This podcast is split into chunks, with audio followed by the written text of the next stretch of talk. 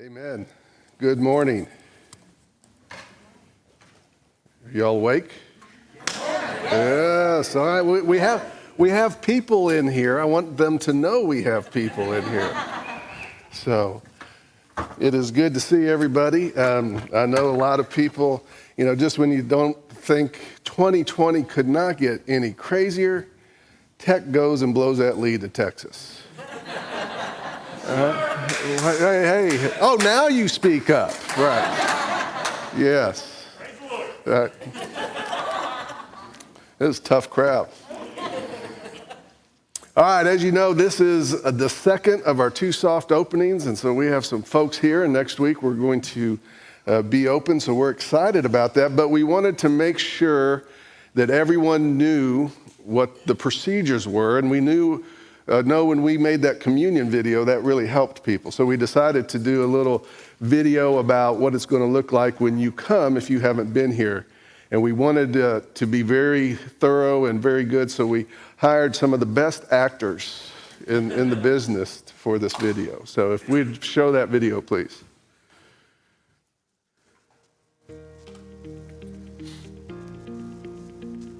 All right, back to church. Yes! This is awesome. Can't wait, dude. Hey, did they tell you where we needed to park? Uh, yeah, cardinal direction. I believe it was.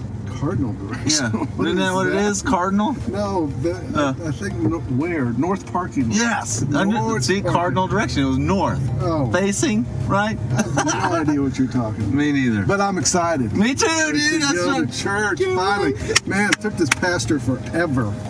Boy, I know it. I'm glad So- we're here. Let's yes, go. let's do it. Let's go worship. Oh wait, do you, do you have your mask? I got mine. Man, it's been, it's been so long. I look so stupid in that. I- I'll be fine.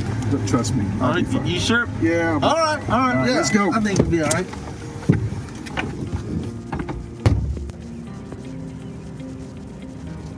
Oh yeah. Yeah, here we go. Yes, here we go. Mr. Yes. Oh, well, that's right. We got to go in through the sanctuary doors. Sanctuary side doors. All right. Side doors. Okay. Get it. Show me your ways, Lord, and teach me your paths. Psalms 25 4, please, social distance. So I'm guessing that the way to the Lord is through social distancing. Social distance. Is that like the cardinal Direction. direction? Yeah. Here, yeah. social distance up Oh, there. right, Come, come, come. Let's do this. Every step I take, I take. Hello, welcome. Hello. We're excited. Today. We're Worship. great. We're excited. Worship. We are so happy to have you, but I do need you to both have masks. I told you.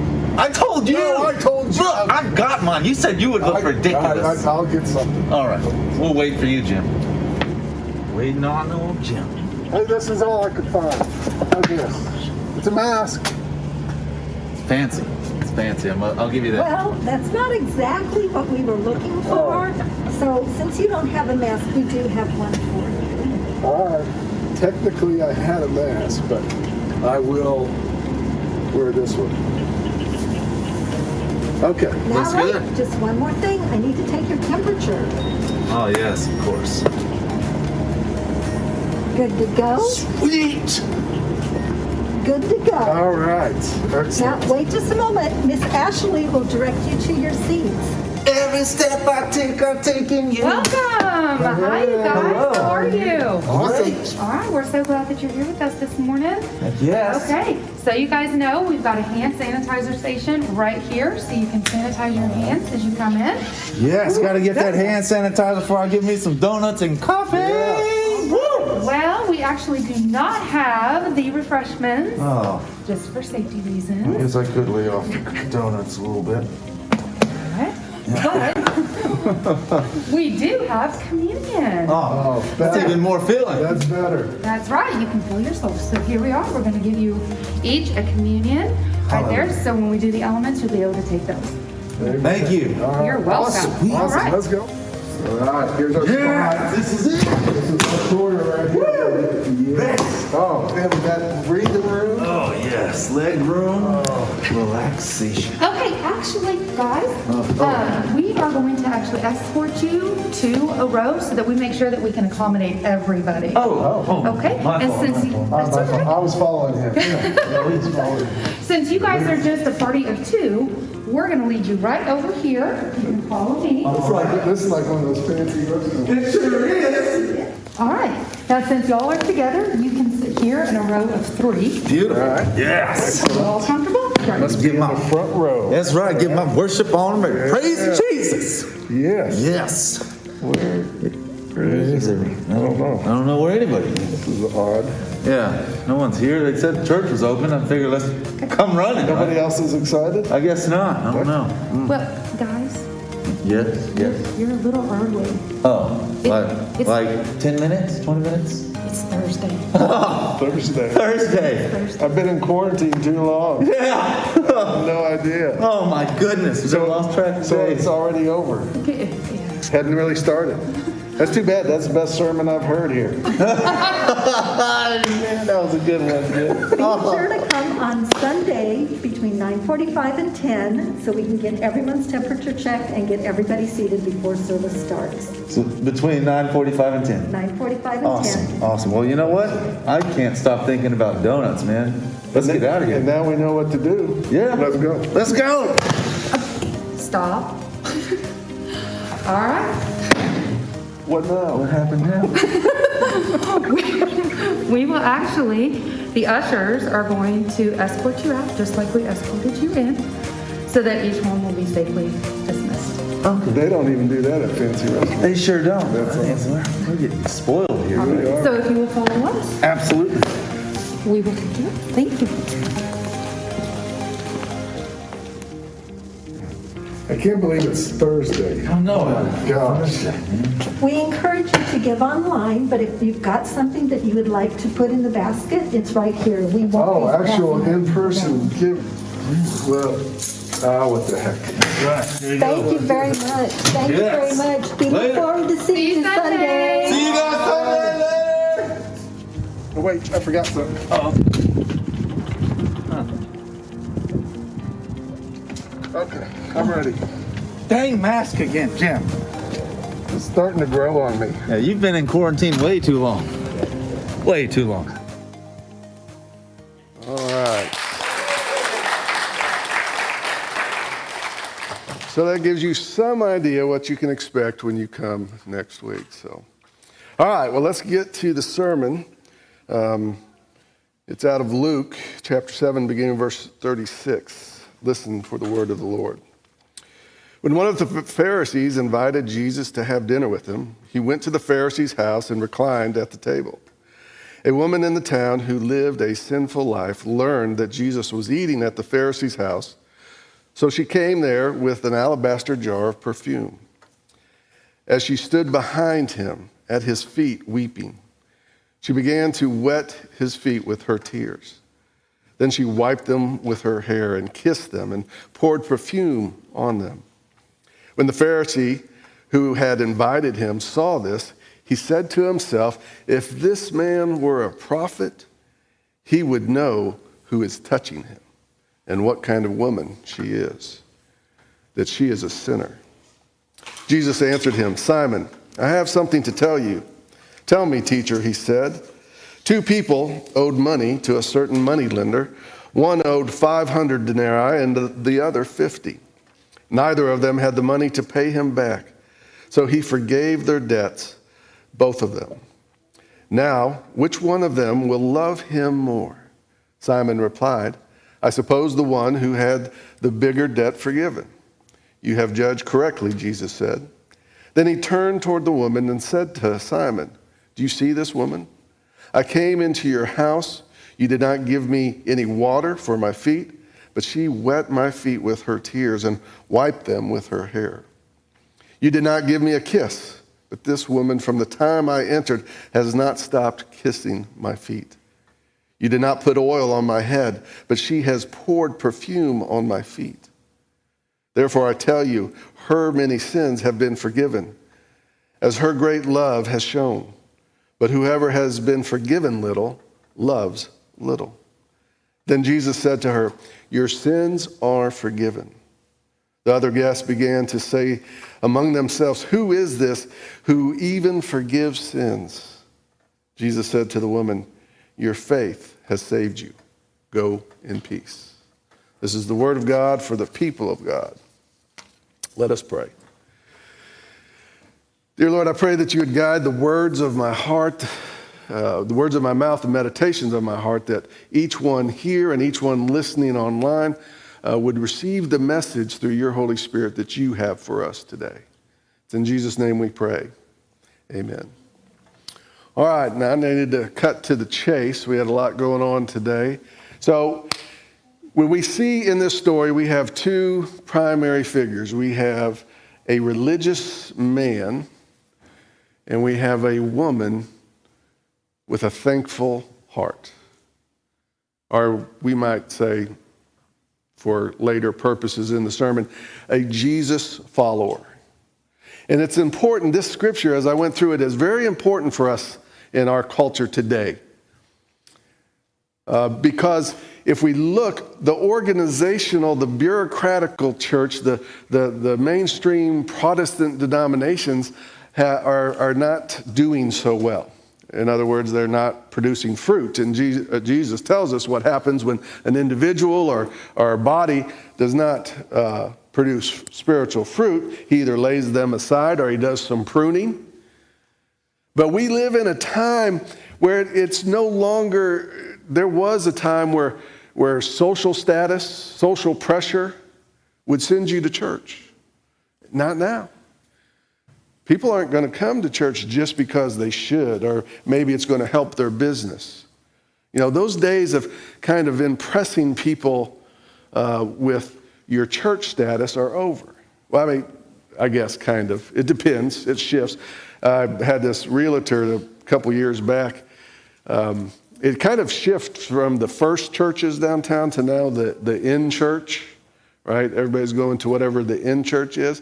I had this realtor, I told her I was a pastor when we were looking for a house when we were having a move. And she said, uh, she asked me where I was a pastor, and we went back and forth. And I asked her, I said, Well, where do you go to church? And she said, Somebody very proud, very proud of, I don't know who his name is, but she thought I would know him. I go to so and so's church. And she was very disappointed when I said, I have no idea who that is. But we, we still see some kind of social, uh, kind of um, um, social status, if you will, but not what it used to be. We've talked about this as a staff. In our culture today, a church has to be about the gospel. It has to be about transformation. It has to be about healing. We have to be authentic. And that's why this scripture is so important because in it we see that we have two people. We have a religious person and we have a Jesus follower what I would call a Jesus follower. Know, Jesus tells him, He said, I came in and you didn't give me this. Show me the basic, basic etiquette of giving me a kiss, of washing my feet, of pouring oil on my head, refreshing me. That's basic etiquette at that time. He said, You haven't even done that. You neglected that. And she has poured, wiped her, my feet with her hair, dried it with her hair. Uh, her tears have, but she has not stopped kissing. She, see, the difference, the primary difference here between the religious man and this woman is that he was all about religion and social status, who she was, right? If, if Jesus, if he was a prophet, he would know what kind of woman she was. Jesus knew what kind of woman she was. Jesus knew what kind of person the Pharisee was. And so we have this religious man that is about uh, appearance, about spectacle, about hierarchy, about social status, reputation. And then we have this woman who is just all about Jesus. It's all about Jesus. She wasn't even invited. She just saw him in there and she came in and she poured her heart out there because she realized maybe, I don't know how much she knew, but she knew somewhere deep within her spirit that Jesus was the one that could heal her, whatever healing she needed. And she was all about Jesus. And what I'm saying is, as we go forward in our culture, especially coming out of this pandemic, that we, the church religious people aren't going to cut it. People aren't going to buy into that anymore. We need, as a church, to make sure we are Jesus followers, that we are all about Jesus, because that's the only thing that when they see an authentic love for God and for Jesus and for one another, then people are going to understand that. But they're not going to just buy into a false religion. It's got to be authentic. It's got to be about transformation. It's got to be about healing. Uh, Josh talking, giving a little testimony about how the Lord loved him when he was addicted to drugs, when he was wild. We could, many of us could have some kind of story about that, that the Lord healed us, he transformed us in many different ways. And that's what we're going to have to share, and it's going to have to be authentic. We have to be uh, Jesus followers. God doesn't need or want any more religious people. But we got to be Jesus followers. In, in other words, we have to be true disciples. And one of the problems we have uh, is that we don't really de- define what a disciple is. And we make up all these different things. We say, let's make disciples, and we don't really know what it looks like. My definition for disciple is you have entered in to a committed relationship with Jesus Christ. Not you got to do this, you got to do this, you got to do. You have entered in to a committed relationship with Jesus Christ, and then you live that out. It's on the job training. When I got married, some of you know my testimony. I got married. Uh, I don't. Uh, you all know me well enough. I can tell. I eloped to Las Vegas with my wife after knowing her for two months. And I grew up in a divorced family. My dad lived in Indiana. I moved around with my mom. I, I was standing there in, in, in Las Vegas. There is a video that I'll show when you get to know me much better. Um, and I'm standing there and I look at that stupid young kid.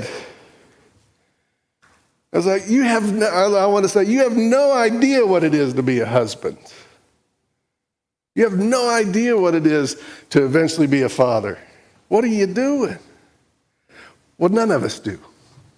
Maybe some of us have better examples than others, but none of us do. You know how I learned to become a husband? By being a husband. Trial and error. My wife would say more error. Right? Next year, that quickie wedding in Las Vegas because God has been the central point of our, uh, from the beginning, from our relationship. Next year will be 30 years, four kids, and four grandkids. Right? But I had no idea what I was doing when I started. That's what it is when we are a disciple. I tell people, you don't have to change anything to be a follower of Christ. Now, be prepared. You might want to change some things as it goes along. But you don't have to change anything. You just enter into that relationship and let the relationship, the Holy Spirit, and, and Jesus transform your heart and change you and make you into a disciple. All we got to do is it, the, the main characteristics we get from this scripture about what it is to be a disciple in a committed relationship. You got to be thankful and faithful. Thankful and faithful. This woman was pouring out her heart. And that's the thing. Do we realize what God has done for you? Can you answer this question? What, how has God and Jesus Christ made a difference in your life? You have to be able to answer that question. We have to be ready to give an account. Why are we in a relationship with Jesus Christ? Why are we th- be thankful? Because He has saved us, He has healed us, He has reconciled us to a pure and holy God. And we have to believe that in our heart and know that. Because people are going to see right through the religious answer, the religious response. And we have to be, have a faithful heart. That's it. We just have to be faithful. We don't have to understand everything or figure everything out. We're not going to. And we're going to make mistakes just like in a marriage. There's going to be hard times, there's going to be good times, but you stick with it. You're faithful. That's our relationship with Je- Jesus Christ. We see that in the disciples. Right? Sometimes it, Jesus was questioned all the time his legitimacy, right? By the Pharisees, if this guy was a prophet, and they were always trying to trick him and catch him. So he was always being questioned, yet his disciples stayed faithful. So they, they stayed faithful in the cynicism of the world, but they also stayed faithful when they didn't really understand what was going on, which was a lot, right? When he began to talk about his death and resurrection, no, no, no, that's not going to happen. I wanted Jesus to say, You mean you don't want me to go to the cross to save the world? Because he wasn't thinking that. He didn't know. And so when they didn't understand, my favorite one is in John chapter 6, Jesus is start, talking about the Lord's Supper. They don't know that. He's talking about communion, but he, he's just out of the blue before anything happens, really. He starts talking to his disciples, the broader group, about eating the flesh, eating his flesh and drinking his blood. And it says a lot of people started to leave. Kind of understandable, right? Except Peter was asked. He said, you going to go too? And I read this, this is how I see Peter. So I don't understand what you're saying either, but where else am I going to go? You are the Messiah. See, to be faithful, and even to be faithful in our own failures.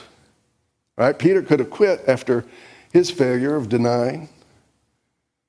But even in the midst of his failures and his mistakes, he stayed faithful. And that's what we got to do. That's what a disciple is. That's what a Jesus follower is.